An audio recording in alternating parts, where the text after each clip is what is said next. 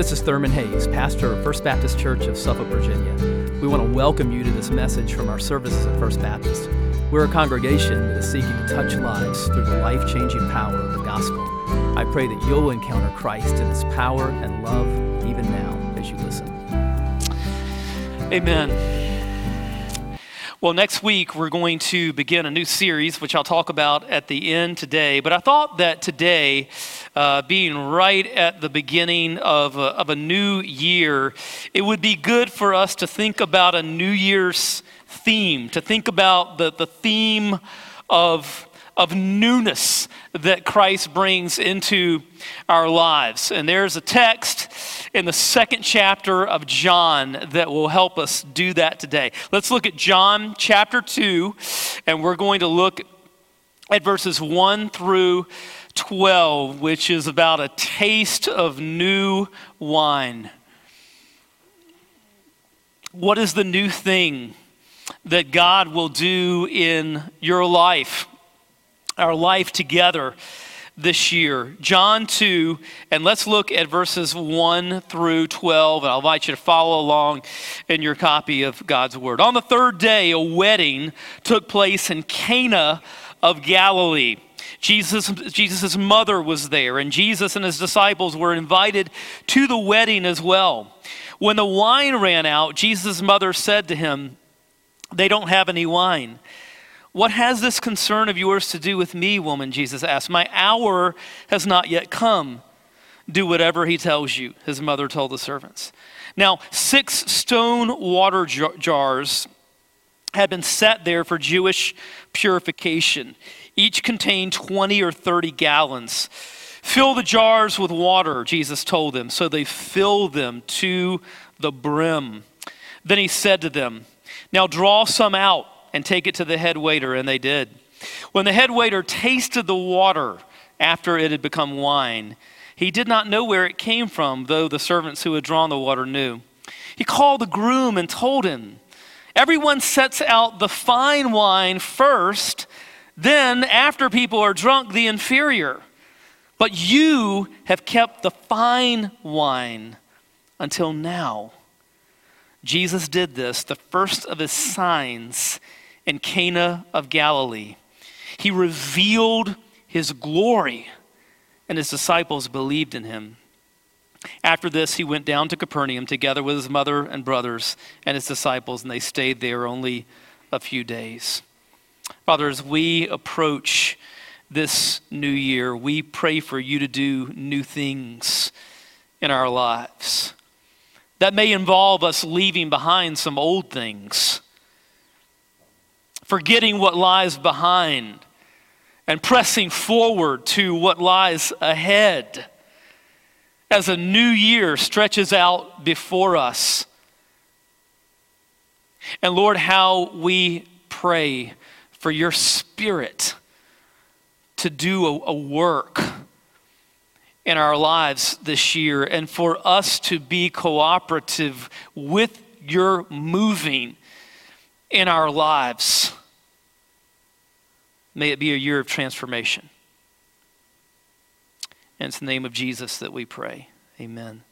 Well, many of you, no doubt, got high tech presents for, for Christmas, whether, uh, you know, devices or tablets or phones or, you know, on and on and on, something techie. I'm, I'm guessing that a number of you probably um, got gifts like that. I, I did not. I did not need any more uh, gadgets. I, I pretty much have them all. And I have a feeling that as frustrated as I get with them, if, if my gadgets, my high tech gadgets had feelings, they'd be a whole lot more frustrated with me because I use them for certain things, but I tend to underutilize them. They are capable of so much more than what I know what to do with them. And I think the Gospel of John is kind of like that with a lot of believers. It's so quotable and we, we memorize verses from it, and that's a great thing to do. And speaking of New Year's things, scripture memorization is an awesome thing to do. Highly recommend that. But a lot of times with the Gospel of John, you know, it's so quotable and we know, you know, famous verses from it, but there are layers and layers of depth a lot of times that we're, that we're not getting to. Someone once said that the Gospel of John is, is safe enough for a child to paddle in, and it's deep enough for an elephant to swim in. And that's definitely the case with this particular text that we're looking at today. Because there's something that's going on on the surface. It's the first miracle that is recorded in the Gospel of John as Jesus transforms water into wine. And so on the surface, you've got this, this miracle that's going on that's true and it's there, but there's also something deeper. There's a deeper theme that John wants us to plug into here. And it's something that can help us as we look toward a, a new year.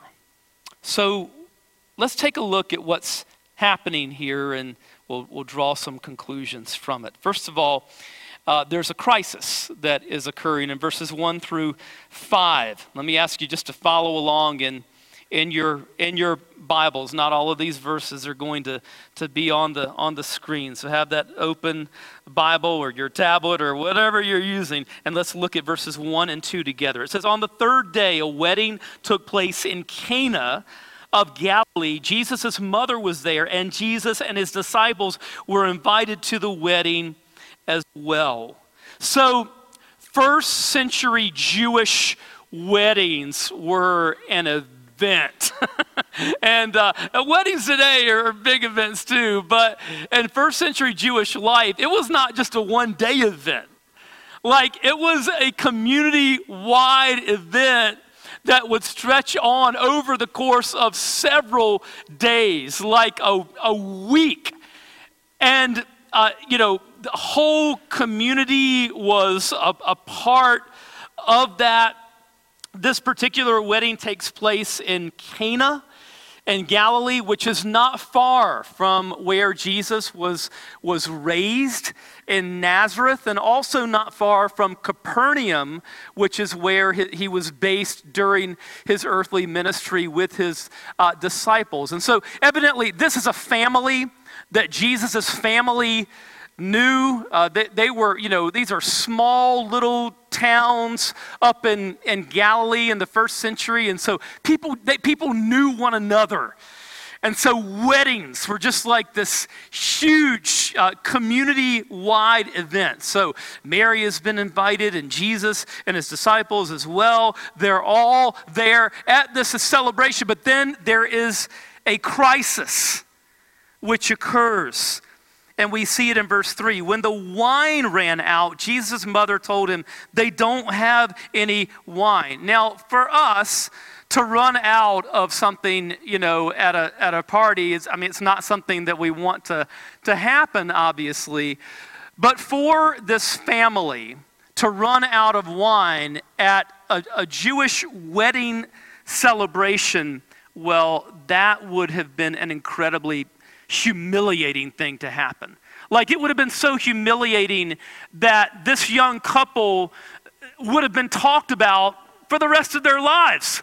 I mean, people would have just looked back and said, oh, yeah, you know, that's the couple where, you know, their, their family uh, ran out of, of wine. I mean, it, it was like this huge social faux pas. It, was, it, was, it, it would have brought disgrace and humiliation on this family. And so, it's not just kind of, you know, a, minor annoyance that they've run out of, of wine, it's a major crisis.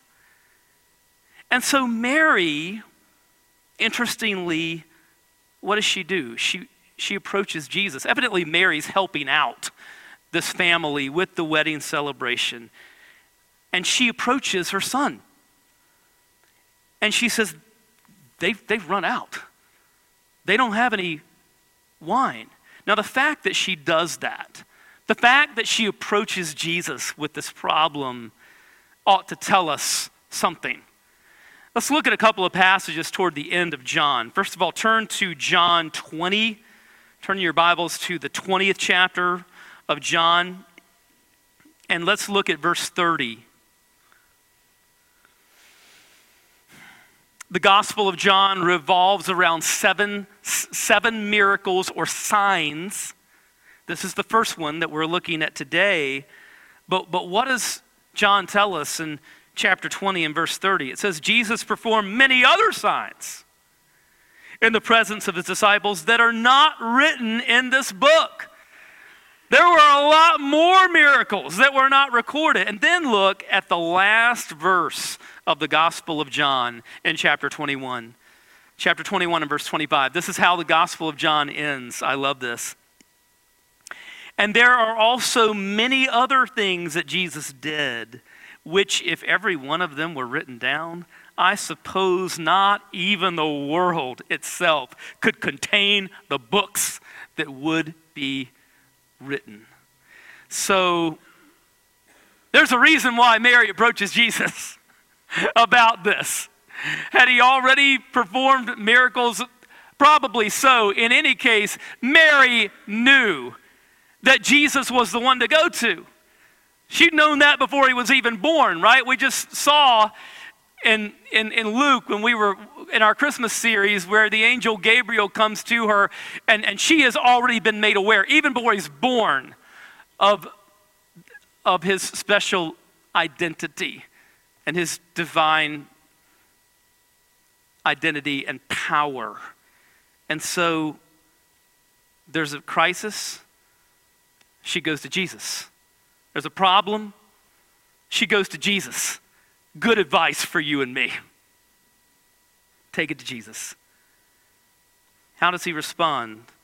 Verse 4 What has this concern of yours to do with me, woman? Jesus asked. My hour has not yet come. So, in the Gospel of John, when Jesus talks about his hour, it's a, it tends to refer to the hour the, the hour of his passion, the hour of his cross, the hour of his resurrection, which will be the ultimate display of his supernatural power. Jesus says, My hour has not yet come. He seems to be saying, I, I hadn't planned on this being a day of a, of a display of, of supernatural power. He was there to be a part of the wedding and the celebration and, and, and, and, and hadn't planned on this being a display of supernatural power. But he was open to that, as we'll see. You know, we've got plans for our 2022. There are things in all of our minds as we, we look forward to this year that we've kind of got in our minds that are a part of our plans. But there are things that are going to happen in our lives this year that we have not planned. How are we going to deal with that? When stuff happens that was not a part of our plan, how, how are we going to handle that? Are we going to look at that just merely from a human perspective and, and you know, and, and lament that and, uh, and, and, and, and, and resent that? Or when stuff happens in our lives that we've not planned, will we look at it from the perspective of faith and say, God, this wasn't a part of my plan, but yet you've allowed it for, and I know you're sovereign, and I know that I'm your child, and I know that you love me, and I know that you're causing all things to work together for my good and for your glory. And so, how can you use this thing that I have not planned? How can it be used to glorify you? See, that's the way Jesus lived. And that's where this story is, is going to go. Verse Verse 5, Mary says, Do whatever, do whatever he tells you. now, again, there's a sense of surrender in Mary. We saw this in the Christmas story, right? What, how, does, how does Mary react after Gabriel tells her that she's going, to, she's going to bear the Son of God? She says, I'm the servant of the Lord. Let it be according to your will. And we see that kind of that same sense of surrender in Mary here in verse 5. She just says, Do whatever he tells you, right? Mary surrendered. again, good posture as we approach a new year. Putting our yes on the table before the Lord. For whatever, whenever, wherever. Lord, my yes is on the table. I'm surrendered to you. That's, that's Mary's spiritual posture. And we see the crisis in verses 1 through 5. In verses 6 through and following, we see the celebration. There's a celebration, verse 6. Now, six stone water jars had been set there for Jewish purification. Each contained 20 or 30 gallons. This water was there for, for ceremonial purity, and we'll talk more about the meaning of that in, in just a moment. Verse 7 Jesus says, Fill the jars with water. So they filled them to the brim. Ah, now this is one of those times in John, and it's constantly happening in the Gospel of John, where you've got two things going on, right? You've got something on the surface, and you've got something going on here on the surface. They, they literally filled them up to the brim, but there's something else happening. And that is because one of the themes in John is fullness. The fullness of Christ. Um, look back at, um, at chapter 1 of John and verse 16. It, it, says, it says of Christ there, indeed, we have all received grace upon grace from his fullness.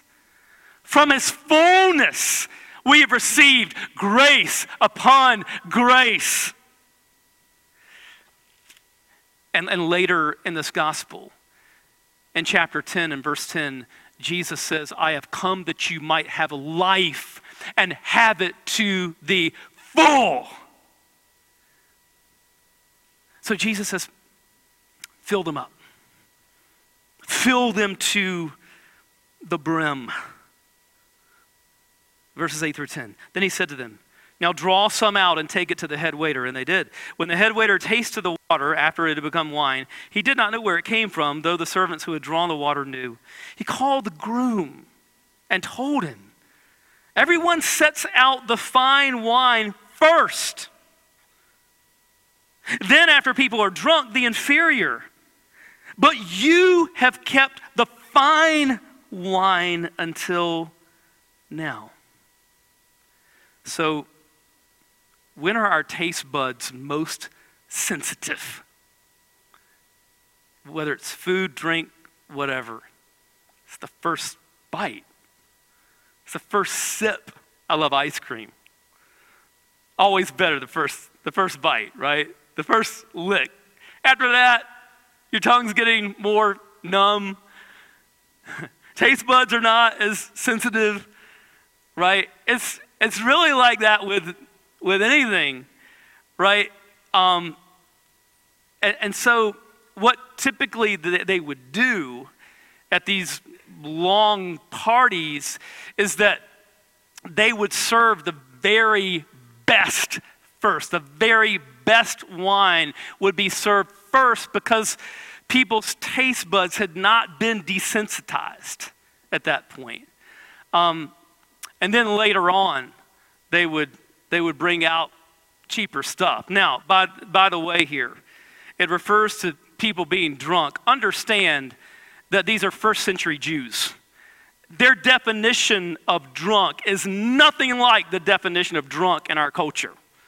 Definition of drunk in our culture is people out of control, doing stupid things, saying stupid things, you know, uh, uh, that kind of that kind of thing. Uh, that kind of behavior was absolutely looked down upon in in first century Jewish life. It was just it was just not a thing, right? So don't don't get that picture in your mind. Uh, that kind of drunkenness is condemned both the Old Testament and the the new. But what was happening here was that, you know, the, the party had been going on, right? People had been into uh, the, the, the, flow of this, and so they would, the, the typical custom was that you served the best first when people were paying the most attention. But, but, but now, after this transformation, the head waiter is marveling at the groom and he's saying, What? You have saved the best, the finest until now. And so, what could have been this moment of ultimate humiliation for this family becomes this moment of, of celebration for them.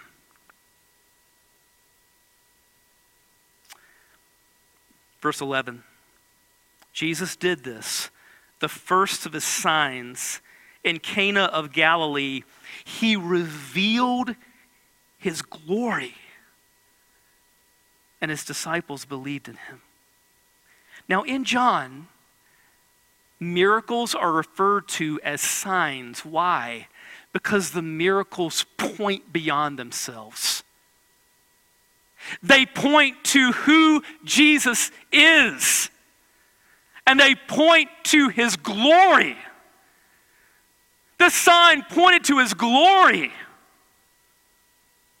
Let's ask the question how is the glory of Christ displayed in this miracle?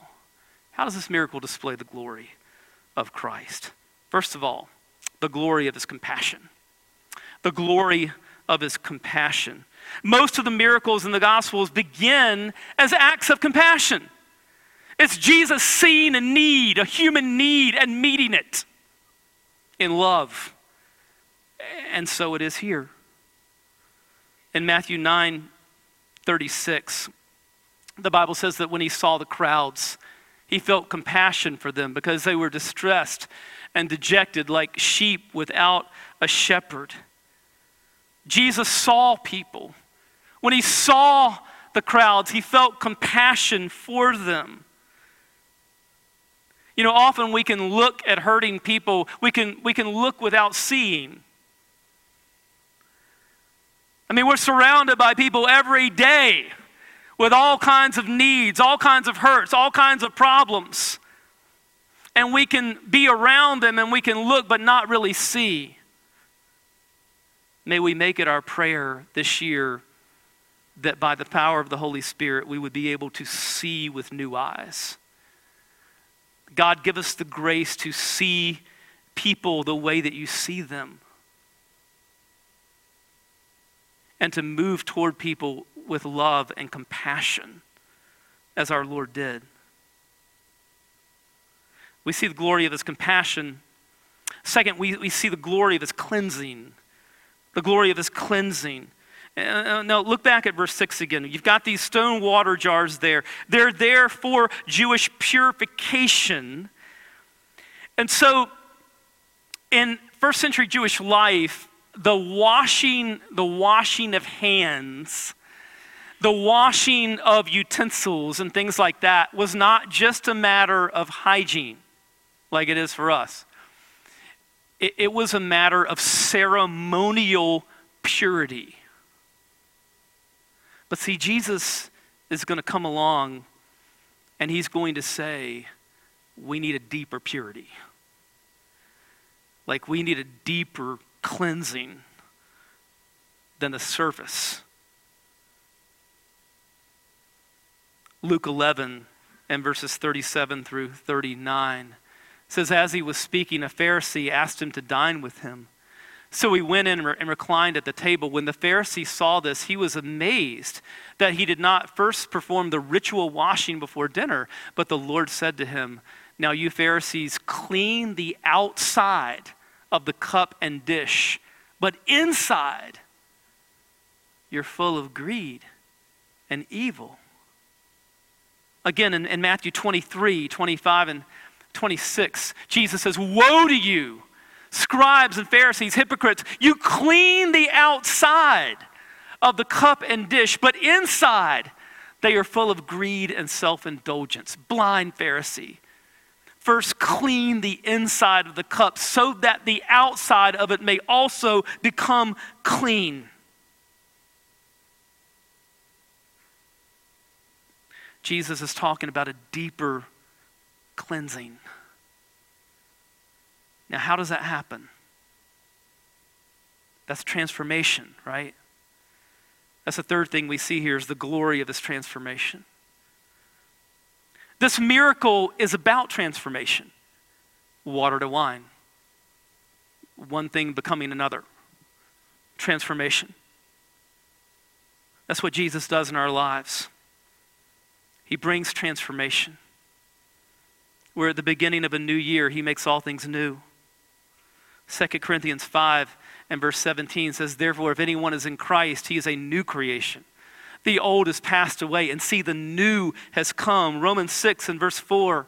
Therefore, we were buried with him by baptism into death, in order that just as Christ was raised from the dead by the glory of the Father, we too may walk in newness of life.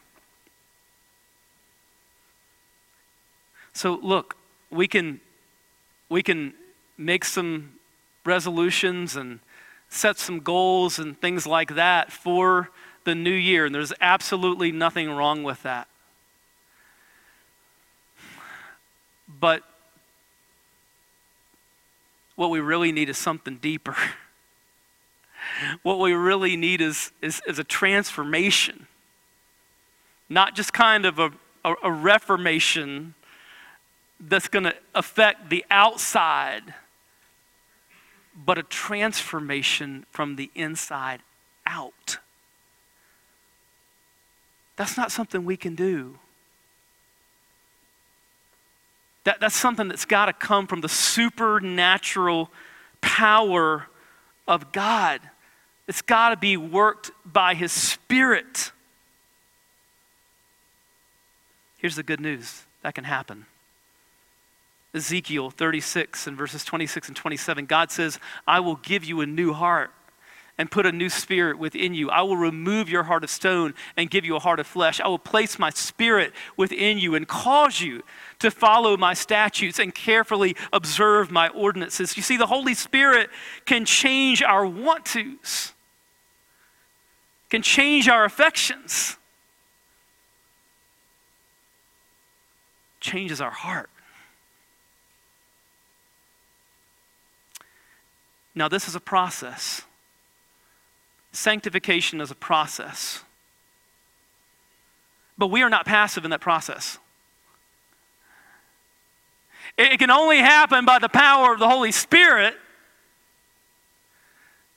But at the same time, we are not passive in that. We're called to be very active in that. Even after regeneration happens in our lives and we're born again. God's given us a new heart. Have you noticed in your life that there are lots of things that you need to unlearn?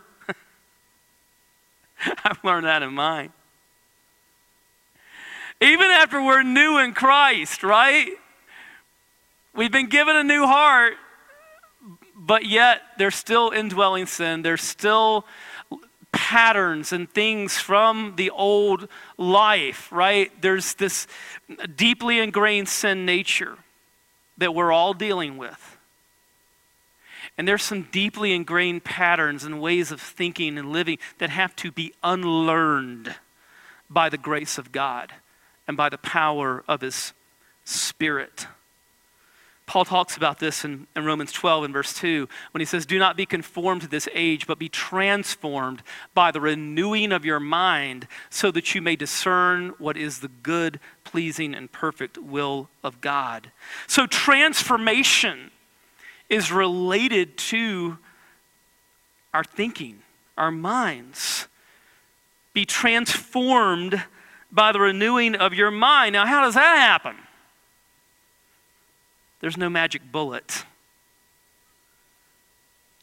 It's the ancient means of grace that God has provided through the centuries. His word, certainly, right? may this be a year for us of going deeper into the Word of God. I encourage you in your own life to, to get a track to run on when it comes to Scripture. And it may be a plan that you make up, or it may be a plan that's made up for you. If you go to the YouVersion app, there are all kinds of Bible reading plans, but I'm just saying, a plan is really helpful. You know why? Because if you aim at nothing, you'll hit it every time. So get a plan that's going to help you to get deeper into God's word. But listen, we need more than God's word on our own. We need God's word with others. Right? And that means a Sunday school class, a Bible study, where we are with brothers or sisters in Christ who are, are helping us and we're, we're reading the Bible together. We're studying together. We're helping one another grow. We need small groups like that. We need large groups like this where we're, we're studying uh, the Bible together uh, with expositional preaching, right? We need Bible intake in lots of different formats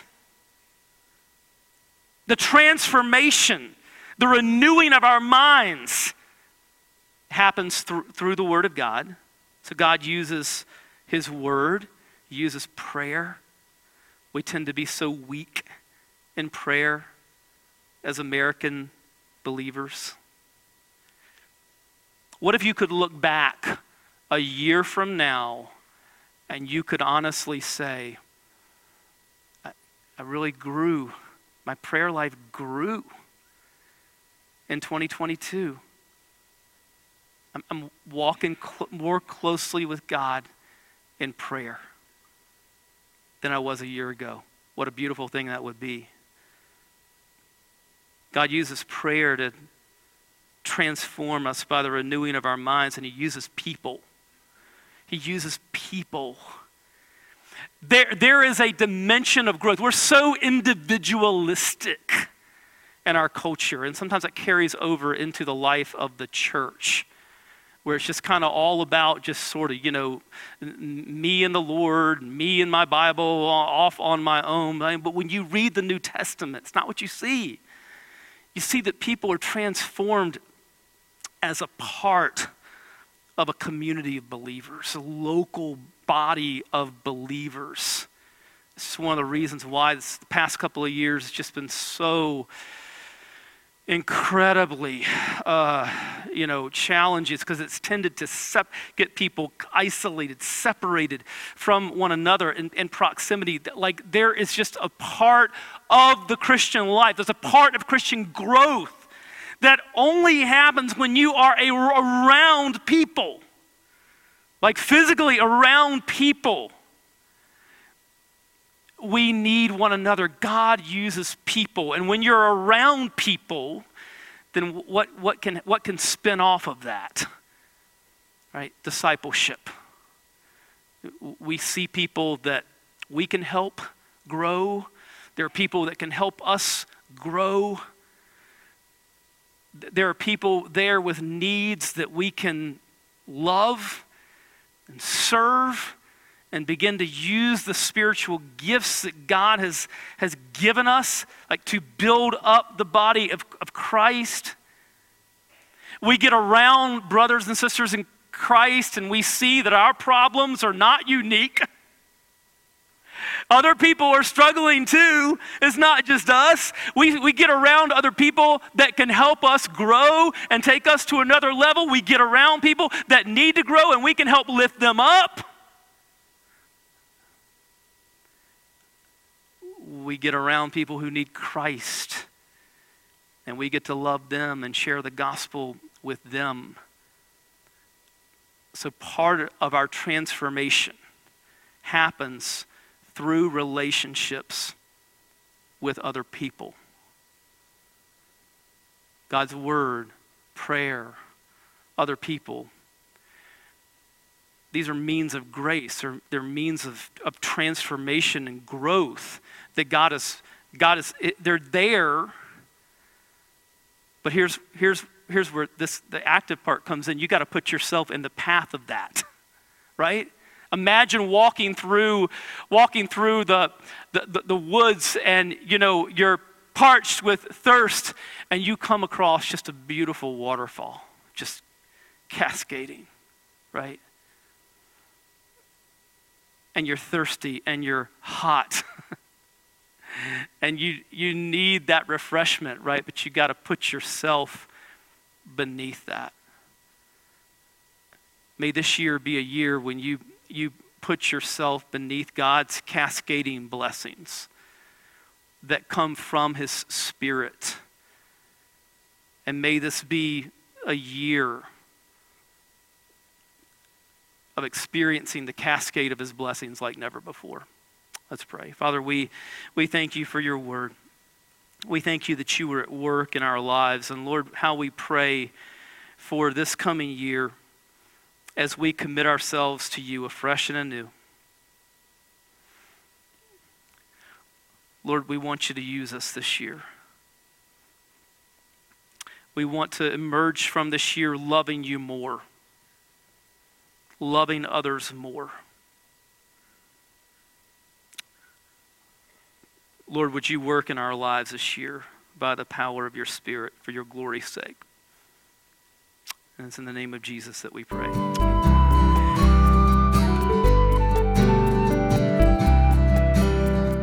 I hope you've been blessed by this message. Christ is the answer for every need, now and for all eternity.